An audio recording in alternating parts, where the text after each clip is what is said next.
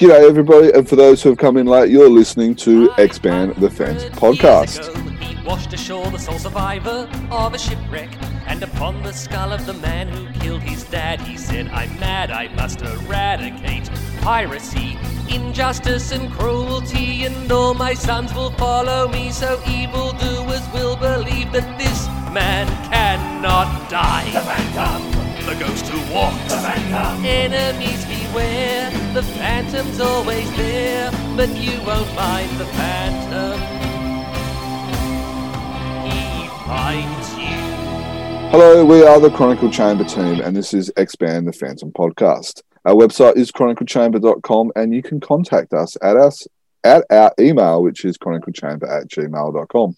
You can subscribe to us via our YouTube channel or via iTunes, or if you're an Android user, one of the many apps that they have. This is episode 184, where we get to chat with Terry Beatty. My name is Jermaine, and today I'm joined by Stephen. How are you, mate? I'm very well, Jermaine, and yourself? Yeah, good, mate. Um, it's been an, an eventful couple of weeks in the in the Parker household, um, but no, um, uh, looking forward to life returning to a little bit more of normality, and uh, looking forward to today's chat as well. So am I. I really am. Um, one thing you've, you've, got to mention in the intro: will, will we have our new newsletter up by the time this goes live? Oh, I don't know, but yes, uh, with the with the whole Facebook fiasco, we've decided that we can't just rely on Facebook. So we've got a few things in the in the works. Um, and Stephen, you, you're going to be taking that one on board, so I'm looking forward to what you're going to be producing with this one, mate. Cheers.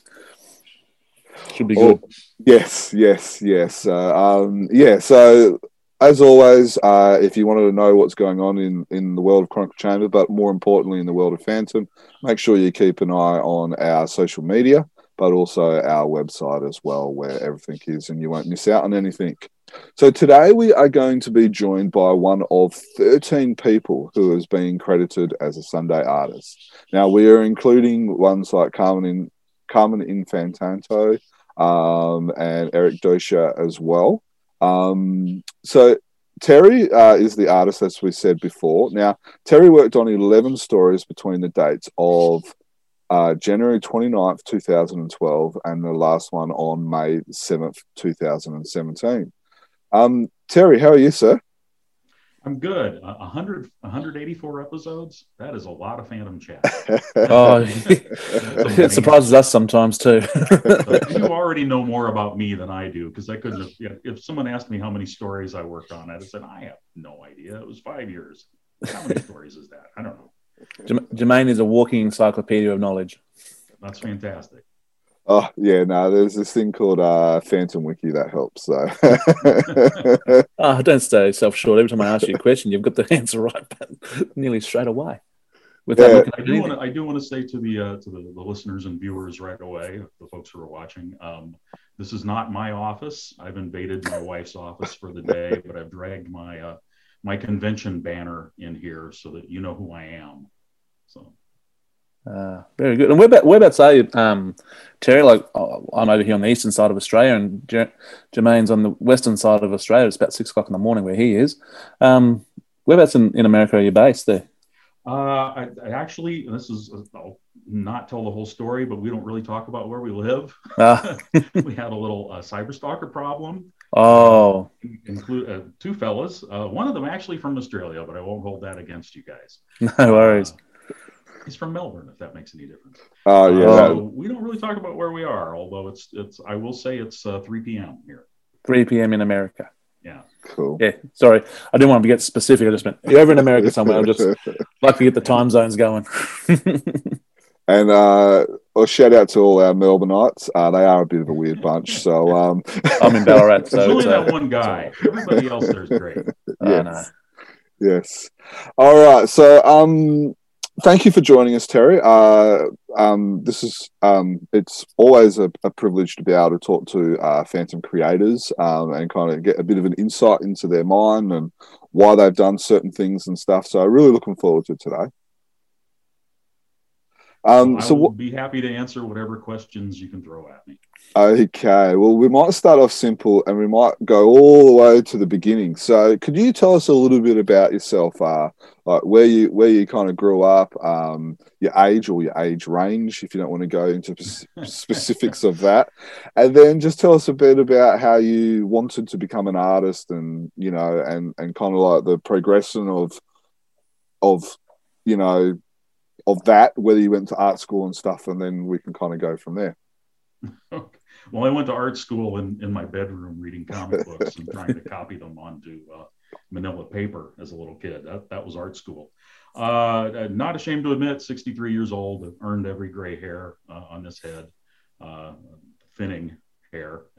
I'm not turning around to show you the back at this point. No, see, yeah, yeah, got that going too. Sad, isn't it?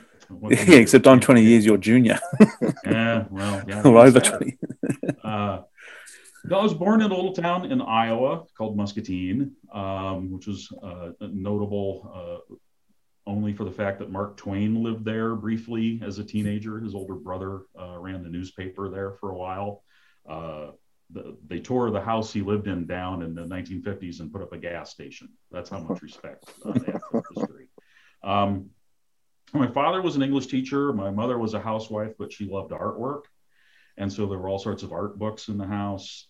Uh, you know, dad loved stories. You put those together and it's comics. Um, and uh, thanks to my three older brothers, uh, they brought home a lot of comic books, uh, mid 1960s, when I was you know, starting to, to, learn how to read.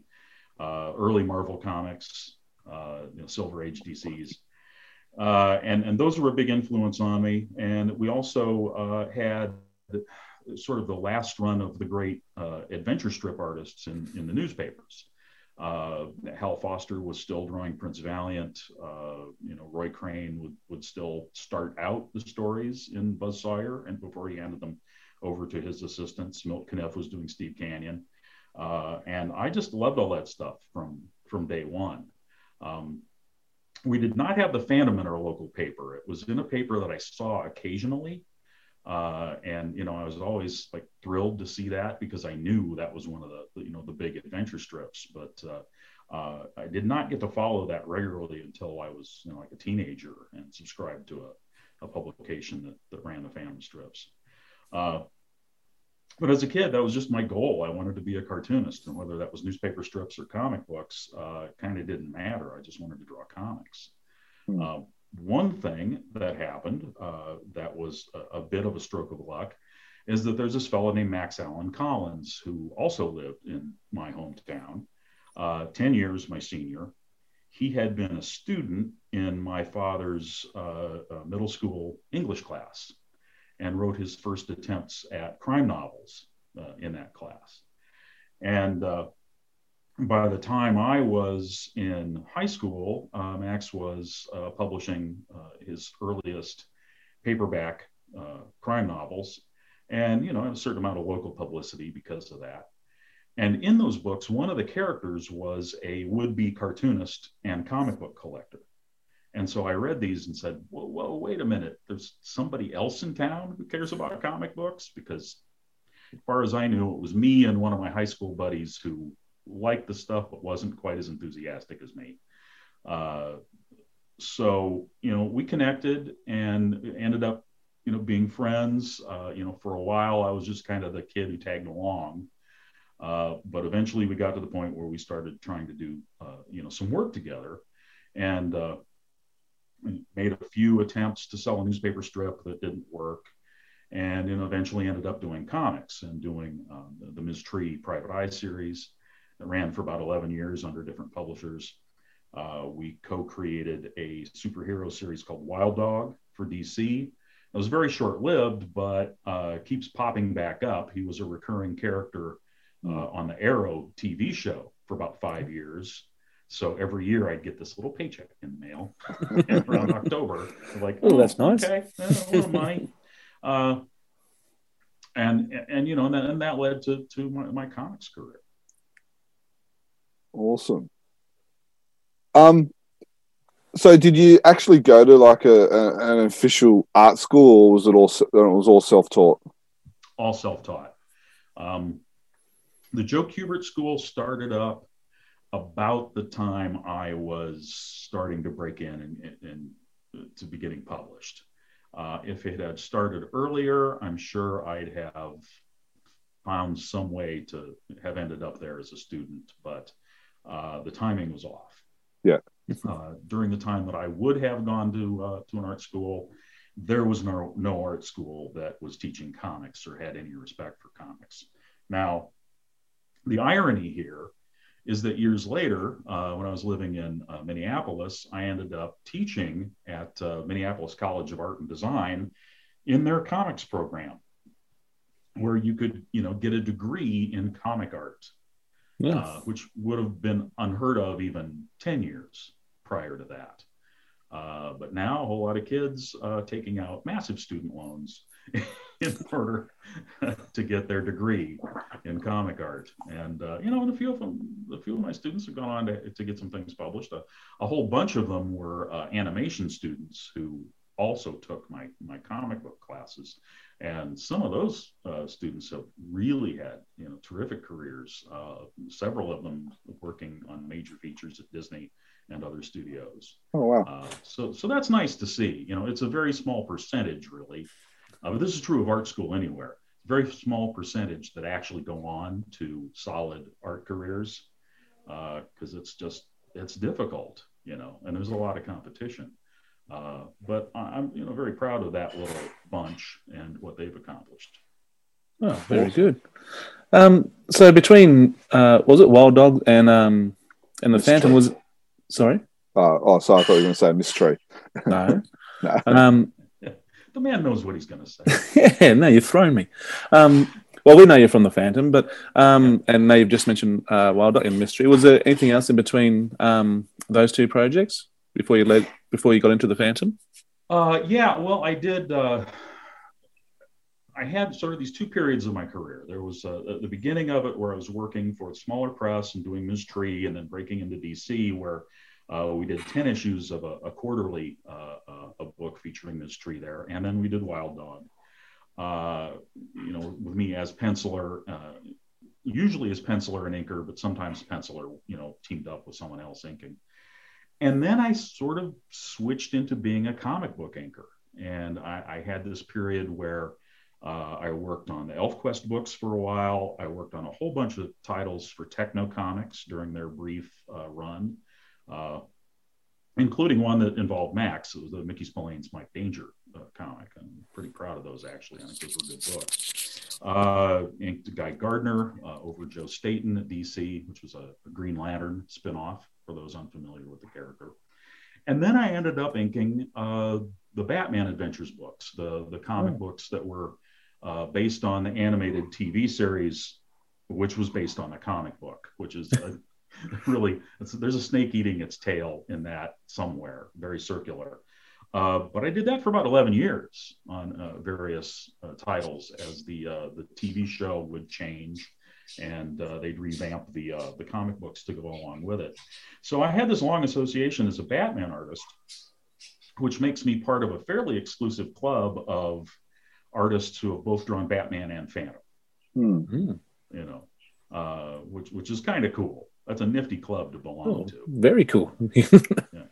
yeah. I'm just trying to think who it will be. So it will be uh, Don Newton, yourself, um, Graham Nolan, Graham Mike Nolan, Manley, Mike Manley, uh, uh, J- Jim Aparo, main yes, Jim uh, Aparo. long runs on both.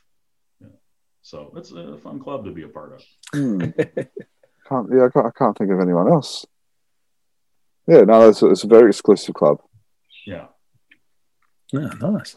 So, uh, uh, oh, I was just going to say we didn't have that on our run sheet. Um, we, we, missed something. See, I talk him up as the walking encyclopedia, and he misses that little tidbit. Incredible. Uh, um, oh, I was just going to say, could you tell us a little bit about how you got the gig of the Phantom? Well, uh, you know that there's there's kind of two ways that you get uh, a gig drawing um, a legacy strip. It's either the previous artist retires or the previous artist passes away, and in this case, it was uh, unfortunately the latter. Uh, you know, I'd heard I heard through the grapevine from some of my fellow cartoonists and uh, Mike Manley and, and Tom Smith, who had colored the strip for a while, uh, that Eduardo Barreto had passed away, and that uh, King Features was looking for somebody to take over the strip. And my initial thought was, man, that just you know, I don't want to be a vulture and just swoop in and try to grab this job because somebody passed away. And those guys gave me a little talking to and pretty much said, you know, somebody's going to draw it. It might as well be you. You know, there's they just they need somebody to take over. This this is how it works. And so I sat down, and I had other work going on at the time. Um, I don't remember what it was, but I had something else. I, I had I'm sure it was important. yeah, well, you know, there were deadlines and bills to be paid and, and work to be done. Uh, but I sat down and just did a uh, a one-off drawing of you know Phantom uh, and Hero and, and Devil, and sent it to the editor and said, "Hey, could you consider me?" You know, and gave him my backstory of the the kind of comics I'd worked on in comic books. Uh, and he liked what he saw and contacted me. This is uh, Brendan Burford, who was uh, the editor at the time at, at King Features, comics editor. And he said, "Okay, uh, we're going to need the script for uh, you know this this next Sunday. Now we're not hiring you. We're we're basically trying you out. Now this will be published, but you know you don't have the job yet. We're just trying you out. Let's see." So he sent me the script, and I said, "Well, when do you need it?" And they were terribly behind because they had not really been aware uh, of how ill Eduardo was, or, and he had fallen behind schedule very badly because of that. And they weren't initially informed that he passed away and some time went by before they figured out what was going on. So the strip was in pretty tight uh, shape as far as deadlines were concerned. And they needed it real fast. And i thought man i'm not sure i can do that. I've got this other work on my plate. And then i realized yeah the other job i'm doing is a one-off thing this could last for years i'll just sit down yeah and so, uh, you know, I knocked the Sunday page out and sent it to them. They liked it. They sent me the script for the next few weeks and said, well, okay, well, let's keep going, see how we do. And I did those, and they approved of those, sent me the paycheck. That's the most important thing, by the way. Get the paycheck. And then they sent me the script for the whole next story. Uh, I don't know if you know this, but Tony DePaul would write an entire story at once. He wouldn't write a hmm. week and then every week would write the next strip. He would write the whole darn thing. And so they just had me drawing it. And uh, about three months down the road, uh, I was on the phone with Brendan and I said, Brendan, I said, yeah, do I have the job yet? said, oh, yeah, yeah, yeah. You have the job. Yeah. They never really told me until I all right, fine. But again, you know, that's something I, I, wanted to break into the newspaper strips for years. Uh, Max and I tried a couple uh, attempts that, that just didn't make it. Uh, and so, you know, fine, it's a thrill to be in the in the newspapers like uh, my cartooning heroes, although with far worse printing and, and much smaller uh, than than those great strips of the old days. But what are you gonna do? You gotta gotta gotta go with the flow. Uh-huh. So, um, do you have much of a relationship with Tony DePaul? Like, did you did you meet him at all? Chat to him, or was it just a matter of you get the scripts and and Never do that? Tony t- uh, chatted with him. Uh, I don't even know if I ever chatted with him on the phone. It may have all been uh, emails back and forth. Uh, but no, we never met. Yep. Uh, there were a couple times when he was off on one of his legendary motorcycle tours around the, the states, and you know swung nearby where I was, but uh, uh, never uh, he never made the detour to come see me. So, you know, one of these days perhaps we'll meet, but so far, nope. And that's yeah, not, not unusual. That's really yeah. not unusual in comics. Uh, there's a great many of the uh, the people that I've worked with in comic books uh, that I never met. Some of them, my best friends, and spent a great deal of time with and others uh, strictly phone calls, email, just sending the work back and forth, uh, facilitated by editors. Hmm. Now, you made mention of uh, Tom Smith and Mike Manley. Um, so, did you have like a relationship with them before? Because like both have a you know a fairly strong history with the Phantom. Tom Tom Smith was the colorist for Tony DePaul, and for yourself, for quite a while, I believe, and Mike Manley, who's the current uh, daily artist as well. So, did you have a bit of a uh, relationship uh, just, with them? You know, they're they're guys I knew through the grapevine, through the comics business, and uh, and through the internet. Um, I I think I may have been at a convention or two where Tom was uh, also a guest, but I've never actually met Mike in person. Uh, you know, I consider us friends, and we've known each other a long time. And the fact that we both do, you know, we were both Phantom artists, but we also both work on uh, the soap opera strips for King Features. Uh, my Rex Morgan strip and his Judge Parker strip are sort of sister strips because they were created by the same writer. Uh, and when both of us came onto those strips, they were written by the second same writer uh, on those features. Uh, so, you know, we have a lot in common and we do a lot of comparing of notes uh, and, and griping with each other about things we can't gripe about publicly. So, Is that the uh, Comics Kingdom comments section? oh, well, I will I will publicly gripe about that. So, yeah. Uh, oh, crikey, the peanut gallery. Yeah.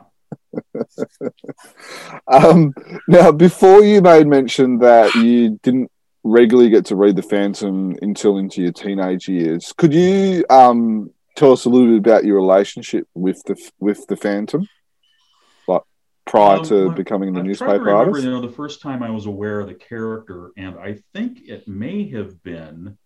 Um, Warren Publications were the same people who published Famous Monsters magazine and Vampirella and Creepy. Uh, did a one-shot uh, superhero uh, uh magazine in the 60s when the Batman TV show was a big deal and the, and the Batman movie was coming out. And it was all articles about superheroes in the movies uh, or, or television. And so it was, you know, Batman TV show and Flash Gordon serial and the Phantom serial and uh, of course, well, I probably already knew Phantom from reading on comics history. Uh, and again, like I said, when we would go to a cousin's house or something, I would see this other newspaper, the, the Times Democrat from Davenport, Iowa, uh, that ran all the King feature strips. And they had Prince Valiant and, and Flash Gordon and, and Phantom uh, and Johnny Hazard, too, which I loved. Uh, and so I was just aware of the character from early on.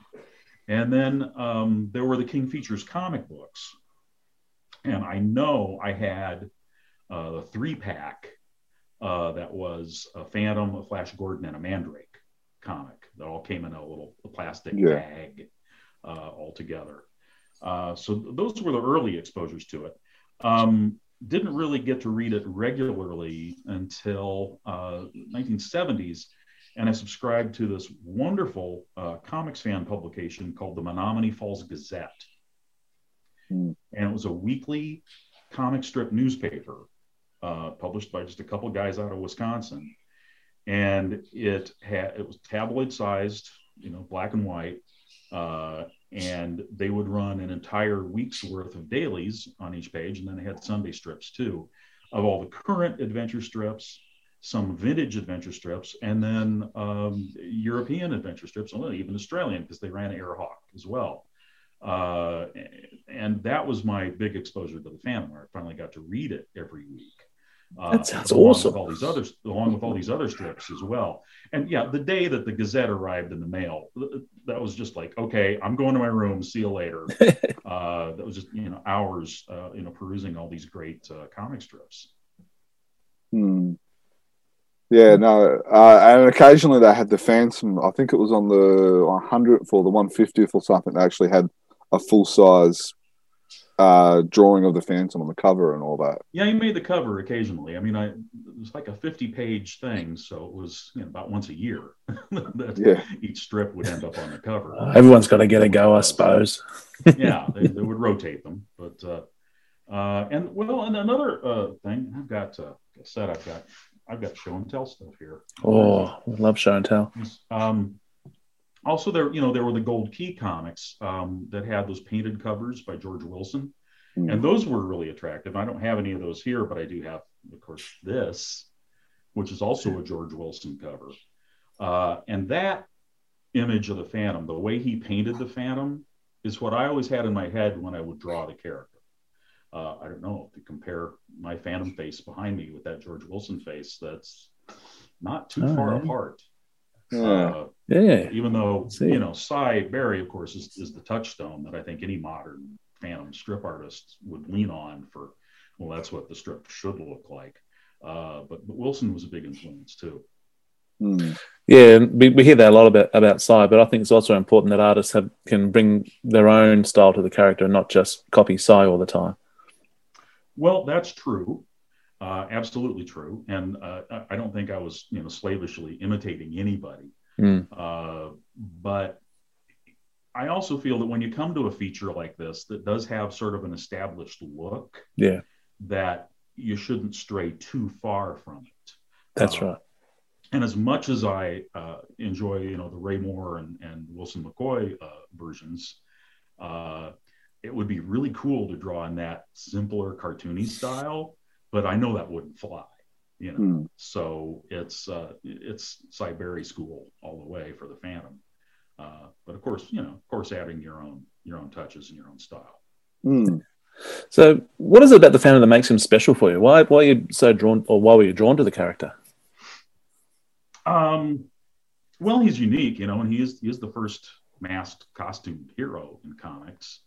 Uh, he's a great design, uh, and you know, there's this mysterious, you know, background to him, and also as a kid, growing up in the '60s, uh, I was a big fan of uh, the Tarzan books and the movies because those those showed up on my TV every afternoon.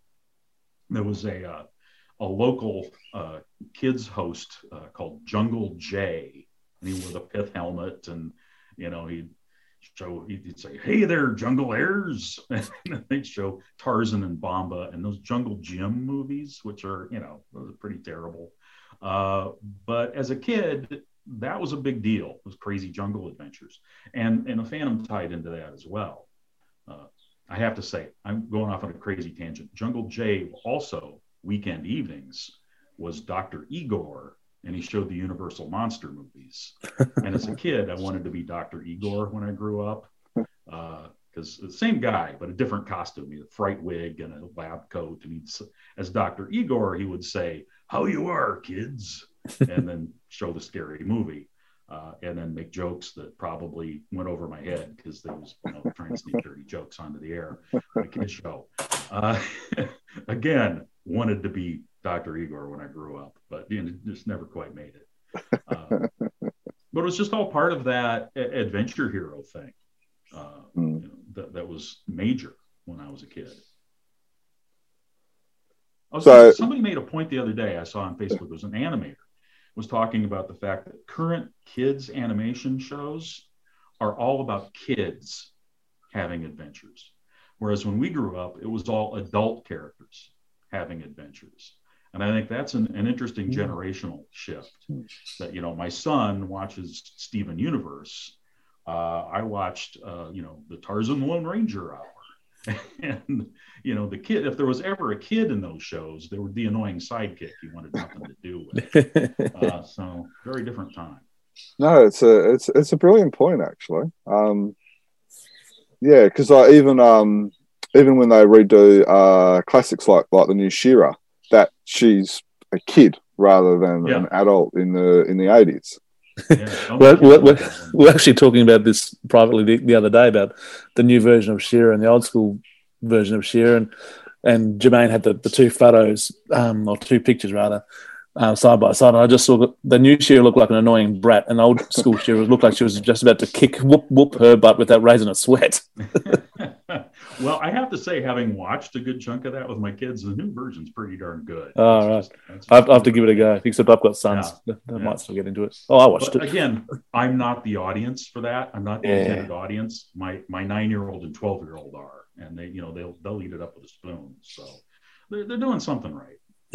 Yeah, yeah. I, I guess it's all about pr- probably making it more um, what would you call it, more relatable to them as well. Mhm. But uh, it's it's it's a great point. I've um, yeah, never really thought about. It. And then when you said it, I'm like listening off Yeah. all the all the TV shows that my kids watch. Uh, it's like yeah, It's all full of kid characters. Yeah, now that you mention it, it's it's there. yeah. And what, but what we watched, you know, She-Ra, He Man, Defenders of the Earth, they're all adults, or Batman. Mm. You are younger than me. now, um, so uh, in your so it was about a five year period that you drew the Phantom Four. Do you have like a um like a favorite story or a favorite moment in that area in that era that you um uh that, that you want to talk about? Uh, well, I think my favorite thing that happened was uh, getting to do the Mandrake crossover. Uh, Oh, crossover. yeah. So it appeared more than once. Um, because when I came onto the strip, Tony asked me, he said, Was there anything you'd like to do? Was there any kind of story, you know, you'd, you'd especially like like to do? Because I can write, you know, for you in that case. And I said, Well, let's ask King if we can bring Mandrake in. Uh, because to my understanding, Man, uh, Phantom had appeared in the Mandrake strip briefly, but Mandrake had never appeared in the Phantom strip. It was in the newspapers. And I thought, well, it's about time we make that happen, doesn't it? We've established they, they're part of the same universe. They're both uh, Lee Falk characters. Uh, and, you know, Mandrake was in its final days at that point. In fact, the Fred Fredericks actually retired uh, during the period that our crossover story was appearing. Oh, That's a nice touch. uh, weirdly, I'm the last guy to have drawn a new Mandrake story in, in the newspapers. And it should have been Fred, because Lord, he drew that strip for something like 47 years. since the '60s, I believe. Yeah, just amazing. Uh, Mm. And you know, he was, I think, like 90 or something by the time he was, he was, you know, retiring.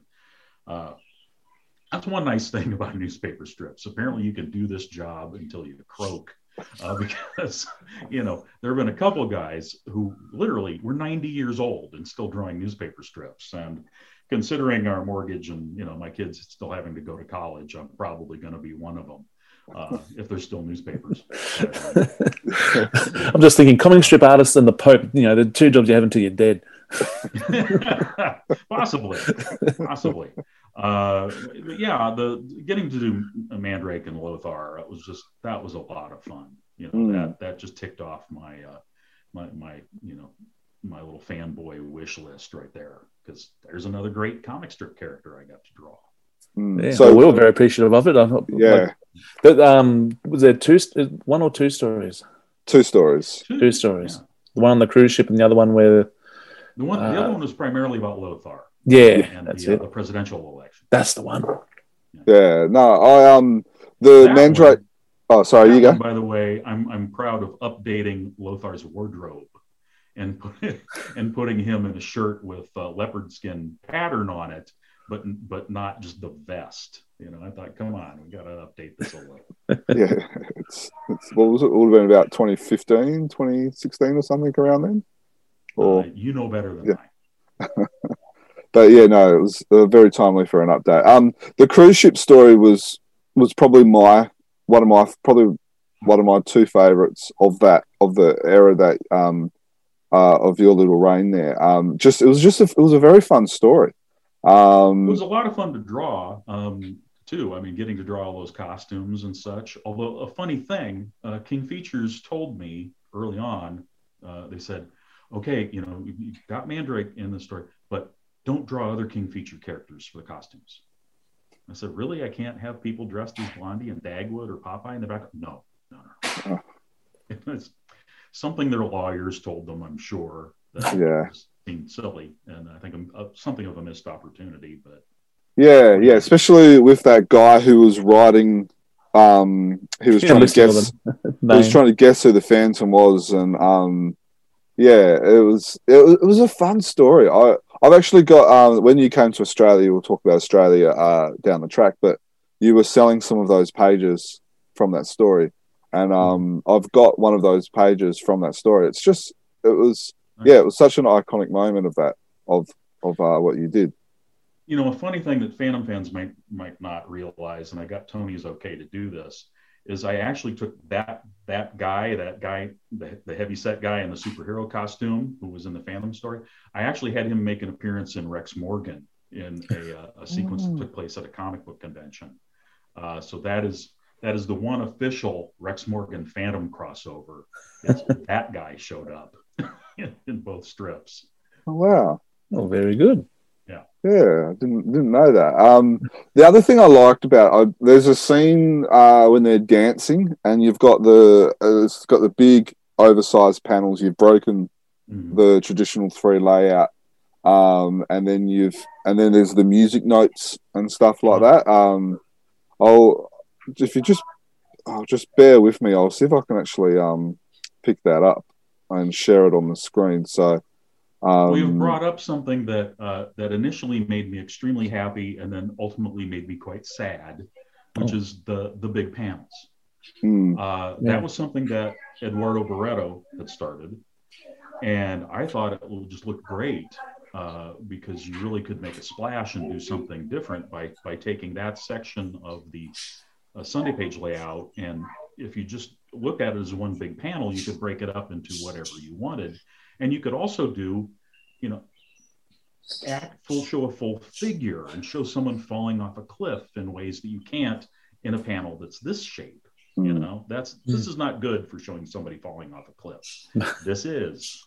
Yeah. Uh, and I asked the syndicate, I said, can we really do this? Because it doesn't break down into a quarter page format. It hmm. can, it, it's fine for half page and third page and the full tabloid, but it doesn't break down into the quarter page. And I said, no, that's fine. Not, nobody's running the quarter page. And so we did it for months. And then I found out that not only were there some newspapers still running the quarter page format, but the syndicate set up a phantom page where they showed the strip in the quarter page format and they had to jump through hoops to reconstruct something out of those panels that worked in, in that way. And it just you know ruined the artwork and the storytelling. It was a mess. And i thought well all right uh, we can't do that anymore. So mm. eh, you know that's uh, a shame. yeah it is because uh, it really uh, freed me up to be able to draw much more dynamic uh, images. Yeah.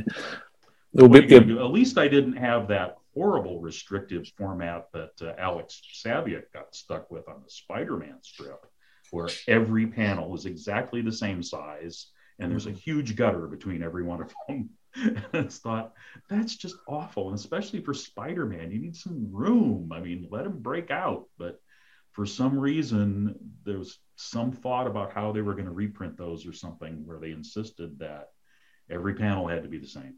Mm. Yeah, um, or before you joined us, I, um, I was asking Jermaine about that, and he showed up a couple of, of pages and thought, oh, that's right, the nice big slide. Yeah. So um, we liked it, and we, we, thought it worked well. Unfortunately, it didn't work well in, in every um, situation. Have you found what you're looking for before, Jim? Yeah, so here's one here. So um, I will show them up on uh, on the video um, on the YouTube um, version of this as well. But um, here's here's an example here uh, yeah. where where you've kind of got the two, the smaller up there, and then you've got the big one, and then the two just alongside. It's um just yeah, just looks... essentially that's that's what uh, Will Eisner would call a super panel, where there's you know there's one border around it, but that's essentially three panels uh, mm-hmm. of, of information going on there. It's just that the you know the images are are laying on top of each other. Uh, you certainly can't do that kind of thing with the more restrictive uh, panel format that you know ultimately I was again stuck with. But you know, well, you know what are you going to do? it almost makes it look more like a, a, comic book rather than a comic strip, having being able to change the yeah, size yeah. of the panels like that. Yeah. yeah. Well, you know, if you look back at, at, newspaper strips from the early days of the strip uh, of, of the strips, um, cartoonists used to be given an entire page mm. in the hmm. Sunday comic section, and they would draw the strip however they wanted in that full page. And sometimes they would draw the main feature and then have what they would call a topper strip or a bottom strip that was just, a, you know, a secondary feature like Jungle Jim was to Flash Gordon. Uh,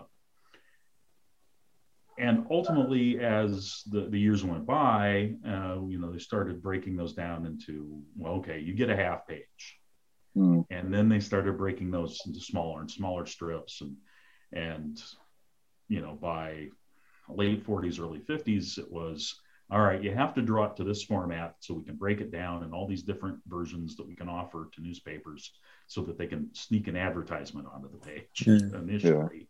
and then it became about putting as many strips on the page as possible to uh, save paper. Uh, all to the detriment of the strips themselves. Yeah. Yeah, they got no benefit out of it. And then uh, we get closer and closer to the uh, paper trying to try to read it. Yeah. Yeah, no, it's just um, like I, I it's the thing that I, I loved um, about about yourself and uh, Eduardo's um, area was just it was just that breakout. It was just uh, it was just amazing. It was amazing change and something that I had never seen as a fan. And then when it was published in a free comic, um, it was just it was just a lot more dynamic. Mm-hmm.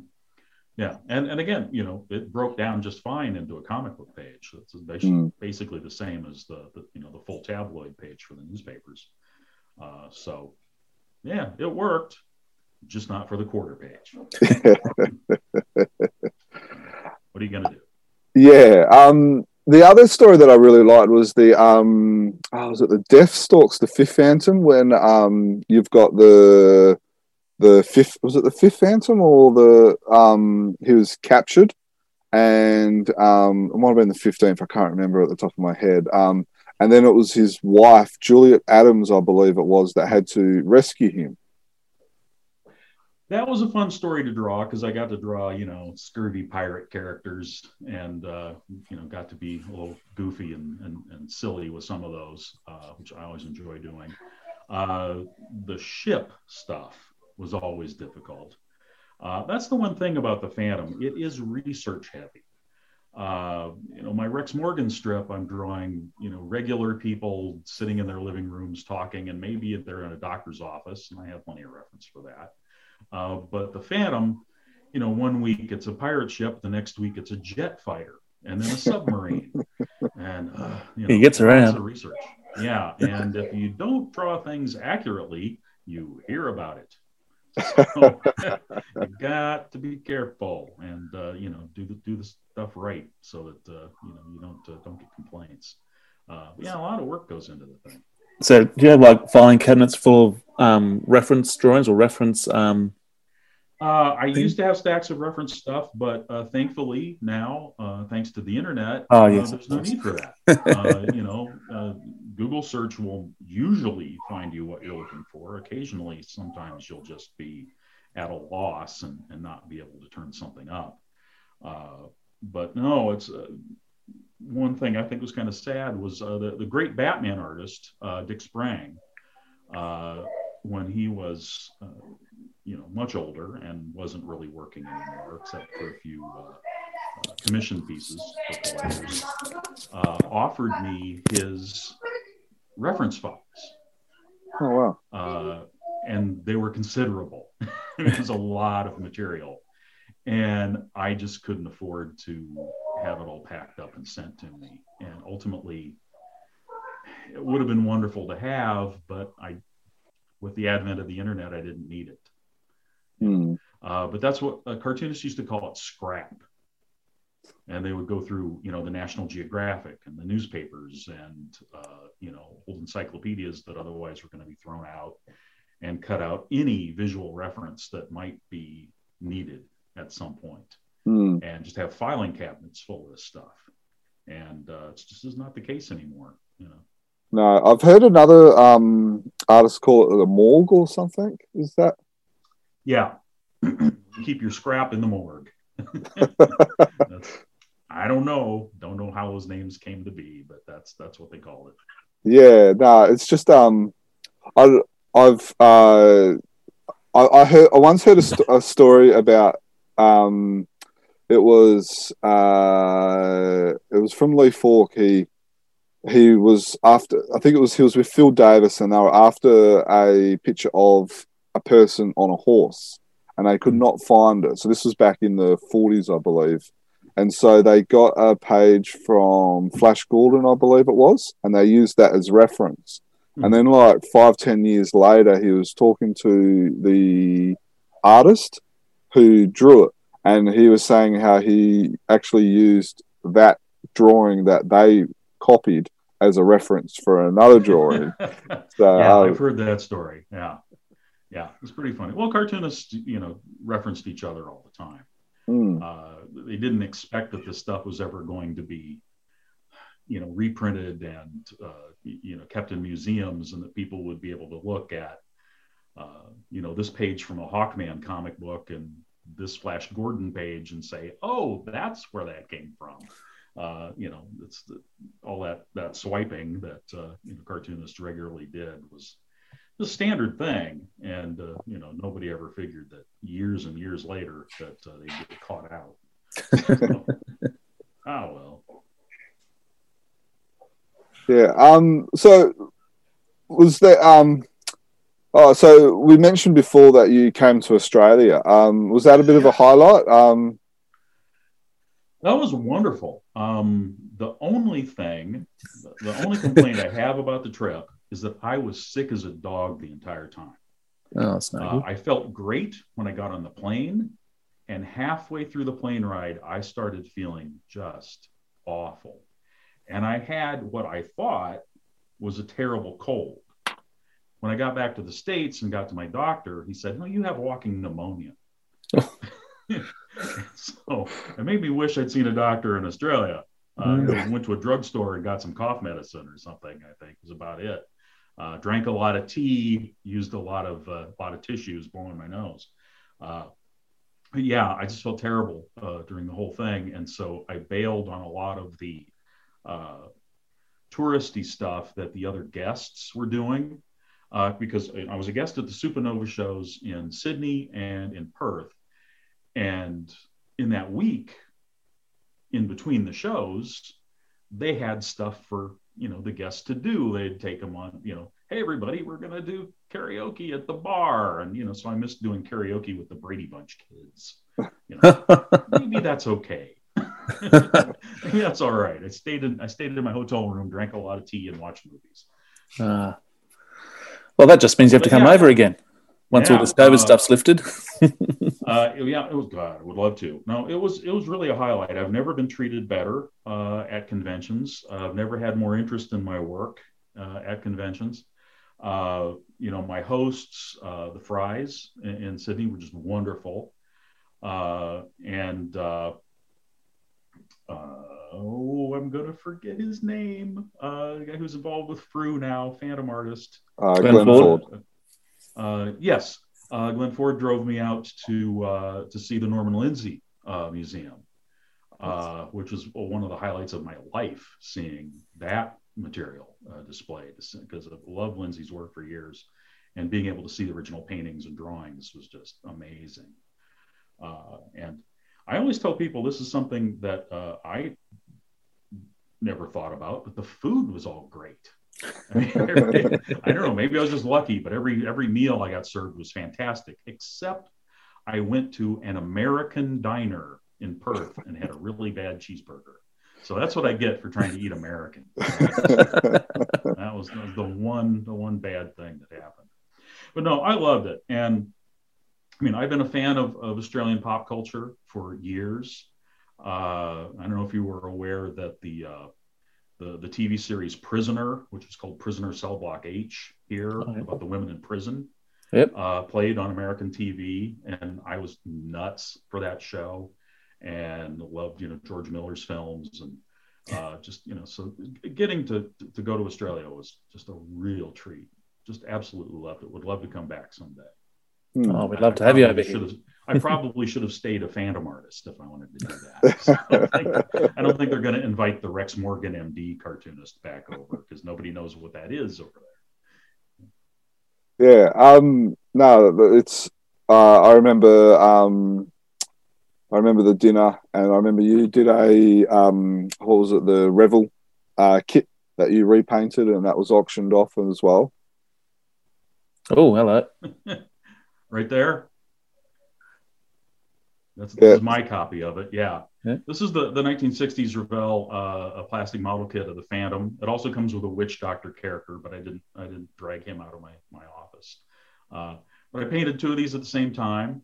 Uh, kept this one for myself, and the other was auctioned off uh, at the dinner because I thought, well, what better thing to bring than a, a Phantom model kit painted by a Phantom artist. Mm. Uh, yeah. too many of those out there.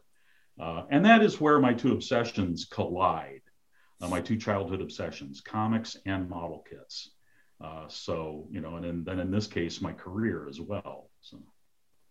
Yeah, I've seen a lot of your uh, model kits that you have on Facebook and, and that you uh, redo. And it seems to be a bit of a, a hobby where you kind of rescue I guess is a good way of putting it. Rescue a half used or a half painted uh, model kit, and then you um uh you know strip the you paint off. It, yeah, you restore it, and then in a lot of times you you even I think sometimes I've seen you made little adjustments to them as well.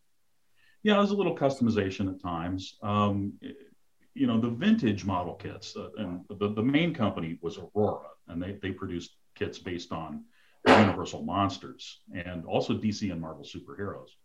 Uh, and they were slated to do a Phantom and a Flash Gordon kit, but they, they never got produced. Uh, Revell ended up doing those. Um, the original kits, if you find one in the original box, uh, unbuilt, they're very expensive on the collector's market. Mm.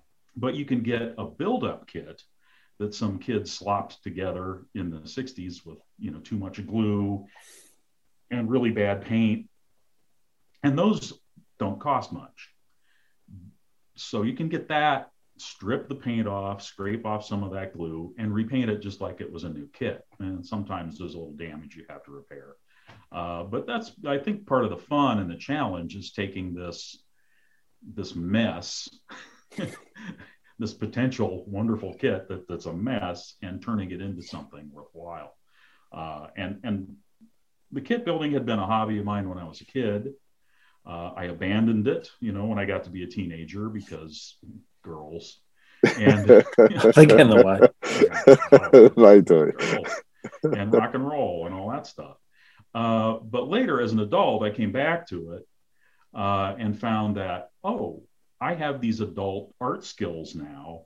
I can actually make these look good instead of just slopping the enamel paint on and you know making them look like junk that I later blew up with firecrackers or used as BB gun targets.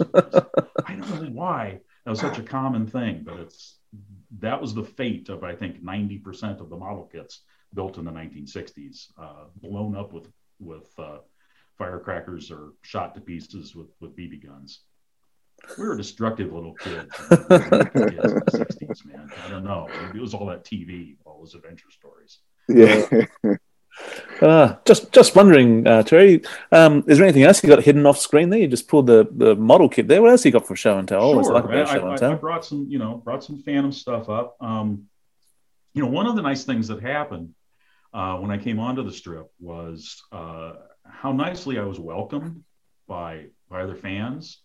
Um, you know, um, I'm thinking, uh, uh, Pistol Pete Klaus, you know, would always yep. always sending me stuff. Uh, uh, Ed Rhodes, who unfortunately passed away far too soon, uh, sent me, you know, great reference material when, when I, you know, was in trouble and couldn't find what I needed.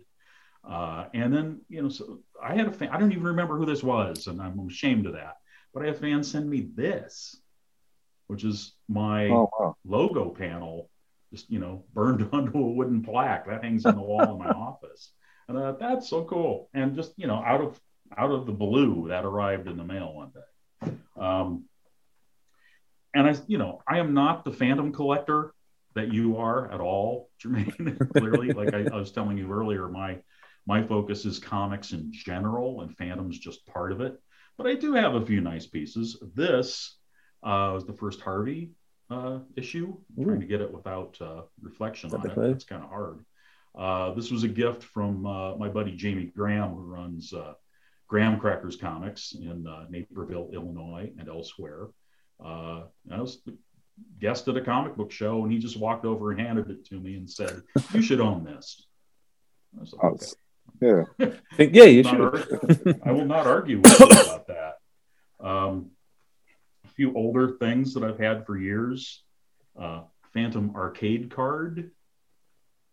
Uh, there's a whole series of this of uh, comic strip characters. You'd put, uh, I think it was a penny into a machine and and get your collector's card of uh, oh. you know your favorite comic strip character. And there's there's the Phantom, uh, this Ray Moore version. Hmm. What else do I have here? Ah, now this is a book that shows up quite often, but not always in Dust Jacket. Ooh. And so I was was very happy to to find this. Uh, there's a whole series of these Whitman books uh, that are essentially uh, juvenile novelizations of comic strips. Uh, and this is, you know, the only Phantom book in the series. There's Dick Tracy and there's, uh, geez, trying to think of some of the others, Smiling Jack, all sorts, all sorts of other adventure strip uh, characters. There's even Blondie and Dagwood, which I've never read. I don't know how you make a novel out of Blondie. uh, but what isn't that a great cover on that? Yeah. I mean, what a great image. Uh, I'm assuming you have a copy at least. Uh, yeah, I think I've got three copies actually because they um, in a dust jacket and nicely presented like that. uh, no, not not as nicely presented as that because they came in different. Um, there's different uh, versions or different publications, and so they came in different colors.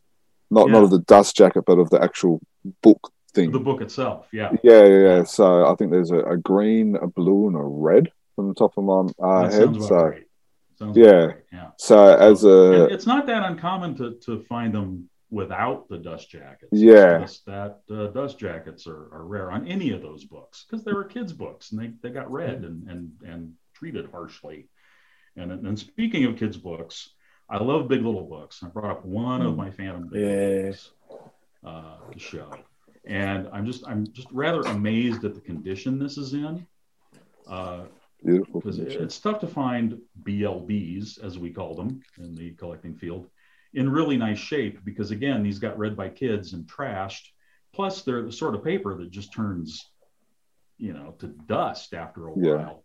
Yeah. Uh, so, you know, this copy is still kind of, you know, tight, like nobody ever actually read it. And the pages are still, uh, you know, they're lightly tanned, but they're not, uh, not the dark brown uh, that you often find, and the you know the corners are not chewed up by a mouse mm. or hmm. anything. Oh, there you go. Mine are bit.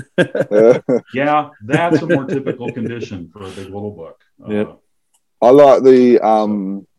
There's one of the big little books of the Phantom ones where there's like a little drawing in the corner, and like you flick them, and uh, oh, you yeah, have like a moving animation in the corner. Yeah, yeah, yeah, and and so every kid flicks it, which means you know the corners get dog-eared even more and mm-hmm. and stuff like that. But again, those covers covers just amazing. Like they're you know like they're like that painted, you know, and they've just um. It's interesting seeing the Phantom in so many different colors. I think he goes from yes. red, blue, and purple. Um, but um, yeah, yeah no, that, he was always purple in the U.S. I never knew he was different colors until uh, you know much later. Uh, started exploring and finding out that different countries he uh, you know had different colored costumes. Hmm. So does it um does it get, do you get a bit of a kick out of seeing um your you know your, your stories being published throughout the you know throughout the world with the Phantom and stuff like that? I do get a kick out of it. That's about all I get out of it. there's there are no royalties paid on those reprints, which is one of my minor complaints about King Features. King Features has been very good to me that's one thing about the comic book business. When you sign on to do a legacy strip, it's pretty much just one payment for doing the work, and whatever else they do with it after that, you don't don't get anything more. Uh, but it is encouraging. It's nice to see the work reprinted um, when I do see it, uh, because it's it's fairly rare that anybody bothers to send me a copy. Uh, oftentimes, I'll have to track those, you know, the, the reprints from different countries down myself if I want a copy. Uh, I was spoiled a little bit at DC uh, for years because whenever there would be um, editions from other countries of primarily the Batman work that I did, they would send me uh, a stack. Uh, so I have, you know, French hardcover albums of my Batman work. I have uh, Russian uh, Batman oh, nice. comics. Um, and you know, it's, it's a lot of fun to see the work reprinted in, mm. in a different language. Uh, but any any Phantom stuff I have, it's because some fan has been nice and sent it to me, or I tracked it down myself. Hmm. Oh. Were the Australian fans nice and gave you some free comics? uh, I, I don't recall whether I, you know they must have. Um, but the fans were very nice. What the fans mainly did was they, uh, you know, lined up to get my my signature and, and uh, buy artwork and have me do sketches, and it kept me very busy. Uh, like I said, see, in the U.S., my comics career was uh, I drew a uh, small press detective comic book uh, about a female character that wasn't a cheesecake or pinup sort of thing. It was just a more straight detective uh, for an audience that was mainly interested in superheroes. So, you know, that, that did not make me a superstar. And then I was a Batman anchor. And because I worked on Batman, that was a big deal. It wasn't necessarily me, it was Batman. And so during those those years, conventions were very good for me because I was a Batman artist and people had me draw Batman for them. Mm-hmm. Um, after that, when I got the Phantom gig, people in the U.S. don't really know the Phantom anymore. You know, the, yeah. the comic book collectors of the, the Marvel DC sort just aren't that familiar with them. And so uh, the lines at my table got smaller and smaller during those years. Uh, now that I'm even no longer doing the Phantom and I'm just doing Rex Morgan, which is a soap opera strip uh, aimed at a much older readership, uh, there is no point in me doing a convention at all in the US. Not that we're having any, of course, mm. thanks to COVID. We're all just stuck at home because uh, apparently we have no idea how to manage this. That's a whole nother story. we probably don't want to go into. Yeah, yeah, no, we'll so, stick it to a a, a, a phantom podcast and yeah. not a political podcast. yeah, we, no, we don't want to boast well, about how good we're doing over here. Just pandemic. Um, okay, so when I got to Australia, and suddenly there's just people lined up, you know, mm. wanting to talk to me and get my autograph and talk to me about the Phantom and tell me, oh, you know, the Phantom is the first comic they ever read, and their dad loved the Phantom, and it's such a thrill to be the Phantom artist. It was a fantastic experience. Uh, I had not had that sort of uh, experience at a convention uh, really ever. Uh, so it was it was an enormous treat. Uh, I I really really loved those uh, those convention uh, appearances, despite the fact that I felt like death warmed over the entire time, and really really hope I didn't make anyone else sick. That's the, that's the thing I worry most about. Like, Just in I the hood. So sick. I hope I didn't pass that on to anybody else. And what they call it? What do they call it? They call it the con flu or something. Yeah when somebody flies you over from the U.S. to Australia, you show up for what they you know flew you there for, no matter how you feel. I remember you had some uh, little um, little uh, trading card size um, sketches, uh, and you had I think you had about a dozen of the Phantom ones. And I think I was at your table like I think it opened at ten minutes, and uh, I think I was there at about ten minutes past ten, and all the Phantom ones had already been gone. yeah. Well, one thing I discovered doing conventions over the years is, you know, you've got your big time collectors who are happy to come in and buy a, a big expensive piece of original artwork from you. Uh, but there are also the people who would love to do that and can't begin to afford it. Mm. And so it's nice to have some smaller pieces that are uh, bargain priced. And I can sit down and just, you know, knock out a quick uh, portrait of a character on a sketch card then that's something that's affordable that people can buy, and they've got a piece of my original art, and you know they feel really good about mm. that. Um, so again, if I ever do conventions again, uh, that's that's probably something I'll I'll continue to do. But uh, you know, that's conventions are off the table for a while. Mm. Yeah. I have to say, I kind of I kind of lost my enthusiasm for conventions, at least here in America too, because like I said, you know, they're not Phantom fans here like they were in Australia.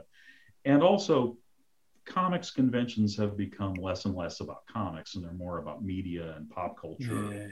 Yeah. Uh, and harder and harder to find the kind of things I'm interested in there.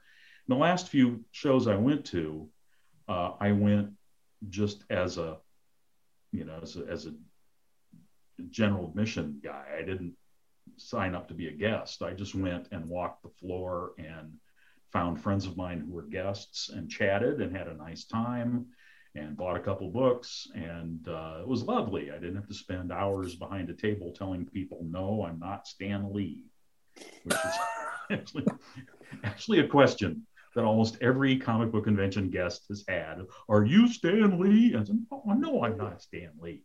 Wow. I actually, I also got, are you Lee Falk?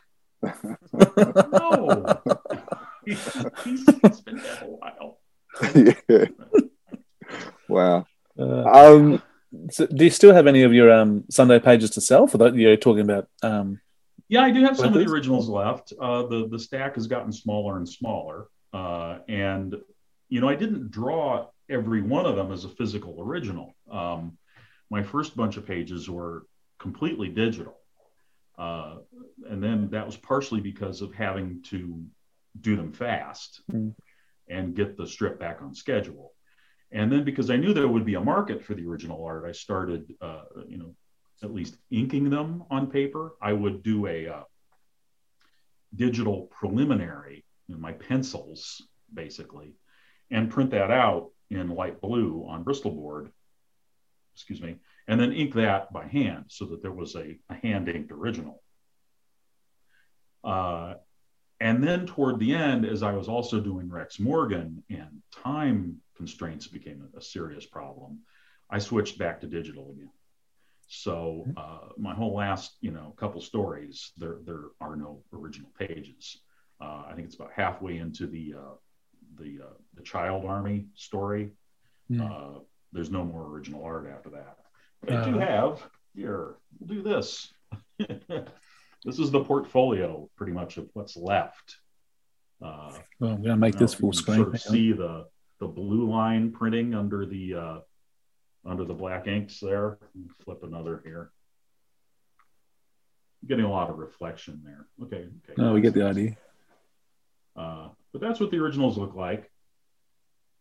You know, Oh, and they are, you know, they are hand inked. The lettering and the borders and the blue line pencils are all digital and printed, but everything else is uh, is is hand drawn. If, if it wasn't for time restraints and, and what have you, do you have a preferred medium to work in? Like either all, you know, all in real real life, all pencil ink or all digital? Uh, at this point, uh, I have never drawn a Rex Morgan strip on paper. Uh, well, that's not entirely true, but since I, I, I got to go back and explain that. uh, since I was hired as the primary artist on this strip, I've never drawn it on paper. Uh, I, uh, you know, I started out uh, doing those digitally, and it's been uh, five years or so or more, and it's all digital. And a part of that is that, again, there's no collector's market for that strip. Uh, we've got a lot of dedicated readers all over the world, but they're not collectors. And very few of them would be interested in buying the original art. And if I had drawn all those strips on paper, you know, I would have a room in my house just with them stacked to the ceiling. Mm. Uh, and there's no point in that. Uh, so there's just so much more that can be done with digital. It makes the job so much easier, so fast, so much, uh, um, so much quicker. Uh, that I really do like working digitally. Now I've got a thing coming up where I'm going to have to do some real world drawing, and I'm kind of nervous about it because I haven't drawn on paper for so long, except a few little doodles with my kids. Uh, I, I think I need to do a little practice and get back up to speed and actually uh, you know, drawing with pencil and pen. Oh, cool. Um, that kind of leads into one, what I was going to say next. If um, um, if you still accept, uh, or if, if you if you ever had, um, do you accept commissions? So do the pencil and pen on for a commission? I haven't uh, for, for quite some time. Um, I still owe several to some friends of mine, actually. I'm amazed they're still my friends uh, for trades that we did ages ago. And it's just severely embarrassing at this point that I haven't gotten those drawings done yet. But my drawing board isn't even set up in my studio. I have a big desk in there where I work on my model kits and do other projects. But my drawing board is uh, deconstructed and sitting in pieces in my garage. Uh, so I haven't done, uh, you know, a real brush inked finished drawing on Bristol board in years. Hmm. Uh, so no, not taking on commissions, and part of that has to do with just not having the time. Mm. Uh, doing uh, the Rex strip seven days a week. Uh, well, it appears seven days a week, and I have to draw seven strips per week. Uh, takes up a full work week, and then I try to give my weekends to my family. Mm-hmm. Uh, and that's why, and we hadn't talked about this, but that's why I don't draw Phantom anymore. Yeah, yeah. Uh, because trying to do Rex plus the Phantom Sunday, I was working seven days a week and long hours. Uh, because again, Phantom was more research heavy, more involved than than drawing the Rex strip. And I just I did it for about two years, and then just said I can't I can't I mm. can't do it anymore. And as much as I hated to walk away from the Phantom because it's a great gig and it's a wonderful strip and I love doing it, I was drawing the Phantom Sunday, which paid X amount of money. And then I was doing Rex Morgan Sunday and Daily, which paid like 3X money yeah. because it's, you know, just that much more work.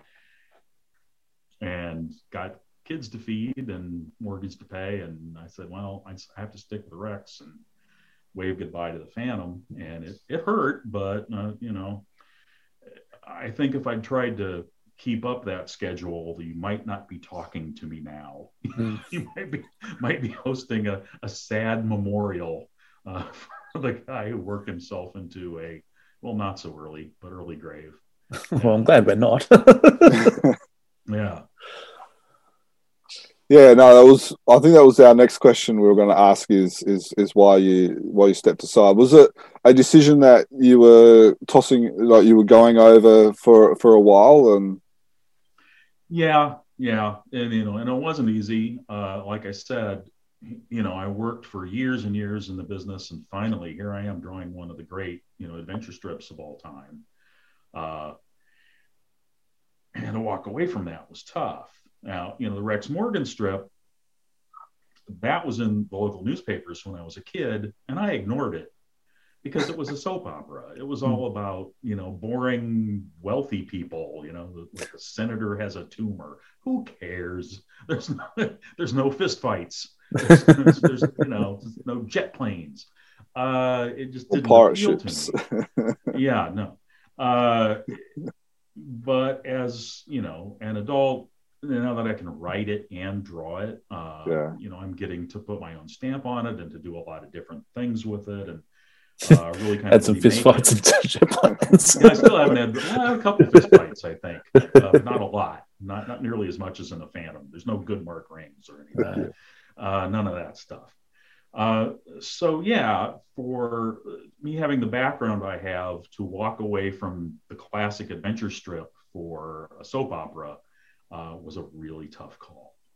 Uh, but you know, like I said, a lot of reasons behind it, and frankly, I love doing Rex. Uh, and again, especially because I get to write it now. Uh, when I came on, I was working with another writer who uh, apparently had been talking about retiring for a while, and, and eventually, between you know, him and the, the, syndicate, they decided that uh, you know it was time for for him to walk away. And I convinced them to give me a shot at, at doing you know the hundred percent mm. of the job, and uh, I ultimately couldn't be happier with with what I get to do. I get to you know sit in my living room with a drawing tablet, an electronic drawing tablet, and binge watch stuff on Netflix while while while I make up stories and have my kids walk in and I say, "Can you stop a minute and pose for me?" Because I'm drawing, drawing kids in the strip, uh, and it, and it's in the newspapers, and I get wonderful, appreciative letters from people and emails from people who uh, have been touched by you know some story I've done that touches on an issue that's part of their lives, uh, and you know that's that's really rewarding. It's just terrific. Mm. Then there's the people on the Comics Kingdom comment section, but those are different people. Those are not fans. Yeah. Just crabby people who want to complain about stuff. They're the trolls on the, on the comment section who won't take the time to actually email you and contact you and do things properly. I don't know who, who, shows up every day to complain about a comic strip. what is what is that about? It just seems very very odd to me. I mean, there are comic strips I love, and I wouldn't show up every day to say I love them. Uh, you know, I would once mm. in the blue moon, I'd say, "Hey, I love this strip. You're great. Keep it up," and then go on about my life like a normal human. uh, literally, there are people who post every single day complaining Uh, uh, about the strips, and I just, I just think it's they found a place where they can complain about something. yeah, they like they like living under the bridge and just poking their head out to make sure you know that they're still there. Um, for those of us who, who don't know the, the Rex Morgan strip, um, and you, you're saying there's a daily and there's a Sunday, is it the same as a fan where there's two separate stories, like there's a daily story and there's a Sunday story, or does the Sunday story continue on with the dailies? No, it's the same continuity. Yeah. Um, so you know that was one nice thing about the Phantom strip because there was different continuities. You could have a different artist on the Sunday strip than on the daily Mm. uh, because we didn't have to coordinate. Uh, it was it was fairly rare that I would uh, you know early on maybe give Paul Ryan a phone call and say, hey, what's the who's what about this character? Do you have reference on you know on this location or something? Uh, but uh, you know, for the most part, we didn't even have to have to be in contact with each other because the stories were, were so separate. Yeah, Uh, yeah. no, Rex has had uh, that same daily strip, Sunday strip continuity uh, from the beginning, uh, back when it started in, in 1948. So the strip is 10 years older than me. Did you ever meet with um, Paul Ryan at all? Like, did you ever? I know uh, I had met Paul prior to working on the Phantom at comic book conventions. Uh, we'd met a number of times over the years. Mm. And had admired his work in, in comic books. You know, uh, I don't think we actually saw each other at all once I I got the Phantom gig, uh, and you know, he was gone fairly soon, Yeah. uh, which is just startling that that happened. Um, Yeah. You know, the early years, my early years on the Phantom. I mean, I followed somebody who passes away, and then the guy doing the dailies passes away, and it was like, well, this is, ouch. Uh, you know, not not the greatest uh, track record here uh, for the early years of the strip. Uh, but that's you know, like I said, that's the way it is with the story strips. Uh, cartoonists are not forever, but the comic strips are. You know, in some cases. Yeah. You know, Phantom Yeah. Phantom lives on. You know. Yes. Uh, there's that classic saying. What is it? Um, the Phantom is dead. Long live the Phantom. Mhm. Um, so yeah, um, yeah. It, uh, I remember meeting uh, Paul Ryan as well. He's such a such a, a lovely guy. Mhm. Um, Absolutely. Absolutely. yeah. Oh, I do have one little story though about uh, Yes, one of the please. reasons. One time I called him uh, uh, and was looking for reference for something, and I was reminded of this looking back at some of my my Facebook posts uh, earlier today. Uh, there was a scene that took place where Phantom, it was Phantom and Mandrake, and they were in front of the corral where where Heroes is kept. And I thought, okay, well, that sounds very specific. I better go look up reference for that. And I looked through years of Phantom strips, years and years. And I finally found one panel of the corral. And here's Phantom standing here. Here's Hero. Here's some black lines indicating wooden posts and rails. That was the corral. okay, that was it. Yeah, all right. I guess I didn't really need to go look that up, did I? you pretty much had free reign to do what you wanted on that one. yeah, pretty much. And it was just, and it was brilliant. It's, it's cartoonist shorthand. I mean, cartooning is a simplified way of drawing. You draw things as simply as possible whenever possible. And that was as simple as could be. It was just, wow, you know, well, that, that was worth the research. I found the panel as well. Uh, this is it you here. found it? oh, that's funny. Well, this is this was my version. Yeah. Um, the uh, the the panel I found for reference was a lot like the uh, the panel where he's saying "Devil, come on, fella, out of here." Mm. So I thought, yeah, okay, there's the that's the corral. So This for is this is the uh, strip that I've that I purchased off you. there you go, Mandrake's head on a plate. You Yeah. don't see that every day. um, yeah, it was. Uh, there was uh, that that um convention that you were at. That was actually the first time I ever met uh, a fan and fan, uh, Duncan Munro. I think he was one of your. I think he was your assistant for the day or something. Yeah, but- yeah, he was he was really Running helpful. security, Doug was was a he? great guy, um, a really terrific guy. Uh, you know, the conventions were really good about having people there to, to help me out, and uh, Duncan was extremely helpful and also uh, I think took a lot of uh, my art home with him. Yes, yes. I remember there was this there was this amazing page. Uh, it was in the Death Deathstalks, the Fifth Phantom. I can't remember exactly, but it was this huge battle scene uh, and it was like a fan of everywhere. And I looked at it, I went, "Oh wow!" And then I just hear him go, "I don't even, don't even think about. It. I've already brought it." and it was just this sold like on every second page, every sold. Turn the page over, yeah, sold. Sorry, you get, you know, you get there first. It's it's yours. Yeah. Yeah. Um, yeah. No. Um, has there been anything else? Um, oh, one thing I was going to say. Um, when we talked to uh, when I was when we were talking to Jeff Weigel, he was saying that uh, you were very integral in um, in the early days in in I guess in as you passed the mantle over to him mm-hmm. in um, uh, the way that you were always there, always a phone call away, or um, it was. Uh, I was just yeah, just wanting to that just reminded me of that how he said that like as he was getting himself re-immersed into the Phantom, that you were a very uh, constant.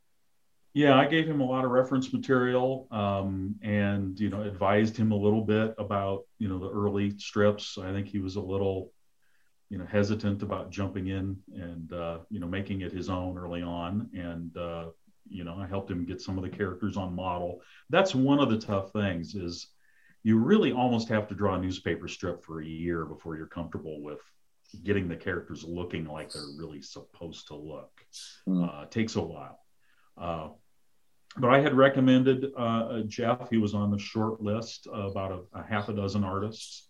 Uh, editor, uh, again, uh, Brendan Burford asked me to recommend some people and uh, he was on that list uh, with a few other guys I knew from the comic book business, so I thought would have been good choices. And uh, uh you know, Brendan, I think immediately was attracted to to Jeff's work, and uh, you know, I think he made an awfully good choice there, and I'm glad to have, to have passed it on. Uh, you know, if I can't draw it, at least you know, a really talented, really good guy's doing it. So yeah, yeah, yeah. No. And like I said, you know, uh, both uh, Mike Manley and Paul Ryan uh, and uh, other Phantom fans uh, were very good about helping me out early on. And so I figured, you know, it's just, you know, uh, par for the course for me to to pass that on and, and be helpful as well, you know, because I want the strip to look good, you know. Yeah, definitely. Now, um, I don't think we have any more questions. Uh, is there anything that we might have missed, or, or, any stories that um you would like to share with us? That um uh you know well, anything can I, else? Can I get in? Can I get in some plugs? Absolutely. Yeah, of can course. We some, can we sell some stuff? So yes. Uh, recent stuff that's available. Uh, DC Comics has been reprinting uh, a lot of the Batman Adventures books uh, that I inked uh, in these this graphic novel format for younger readers. This is the latest one. It's all Riddler stories, uh, all all containing my work. Um,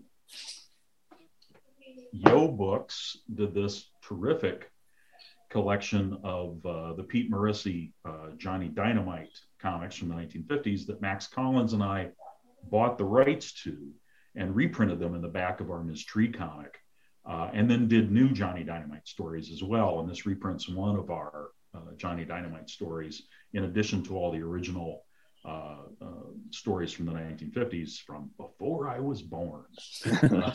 But I was very pleased to be a part of getting this really cool Private Eye series reprinted in just a, a gorgeous hardcover. Um, you can see it's, uh, you know, oh, wow. shot from the original comics, but cleaned up uh, which is, is how I love to see vintage comics reprinted. I think sometimes they go too far with recoloring and uh, trying to restore the artwork and basically end up almost redrawing everything.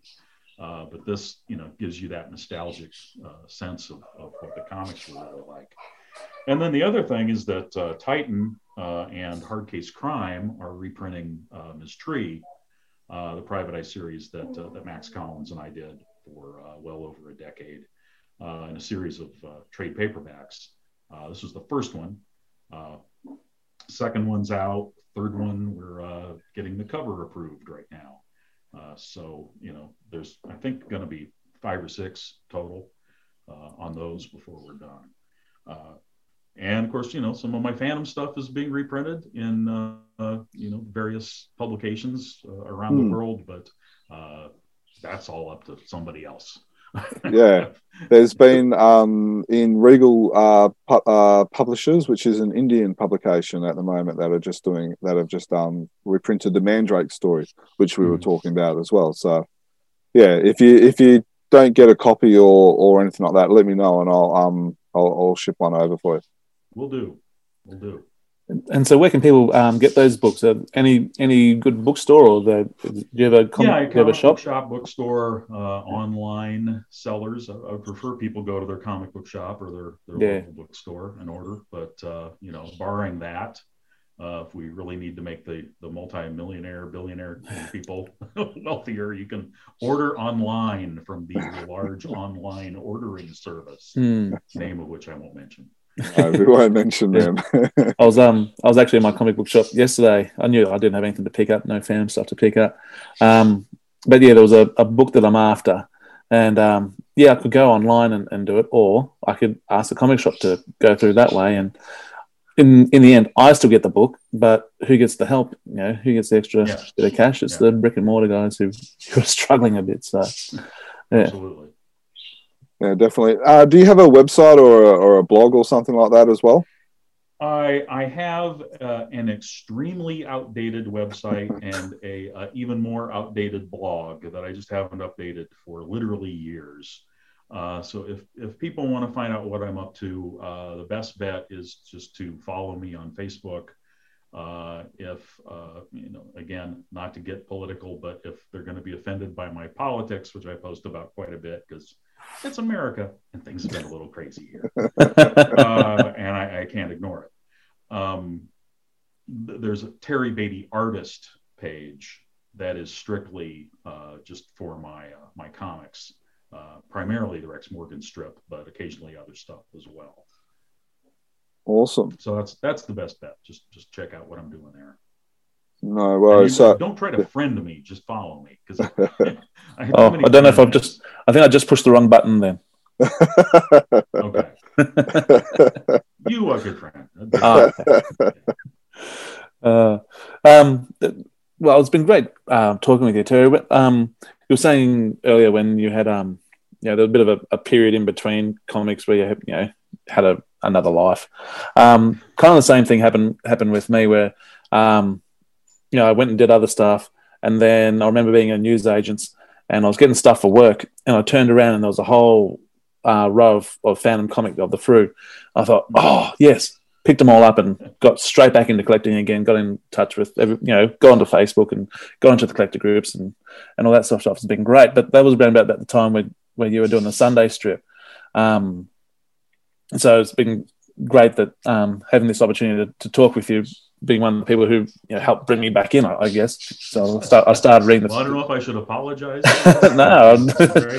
well, I apologize to my wife, maybe. Too.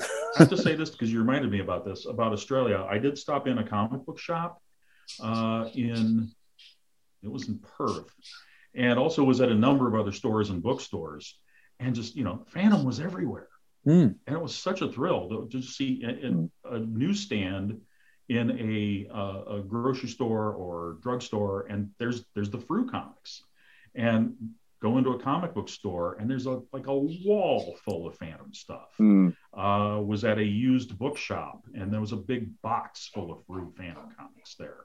Uh, you know, it was just it was amazing to me to see how well received and uh, just how I think the word is ubiquitous. Is that the word?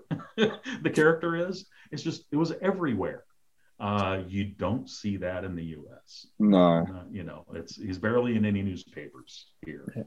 Uh, so it was it was again it was a real treat uh, and you know a great trip and uh, full of wonderful experiences. So yeah. one of these days, you know, yeah, definitely the, the, the plane yeah. ride again. We're, we're, we're, very lucky compared to some to some other countries. Um, we know we're not we, we know the fan's not as big as um, you know Spider Man or Batman or anything, but yeah, he does all right. You you, you see him around a fair bit around here.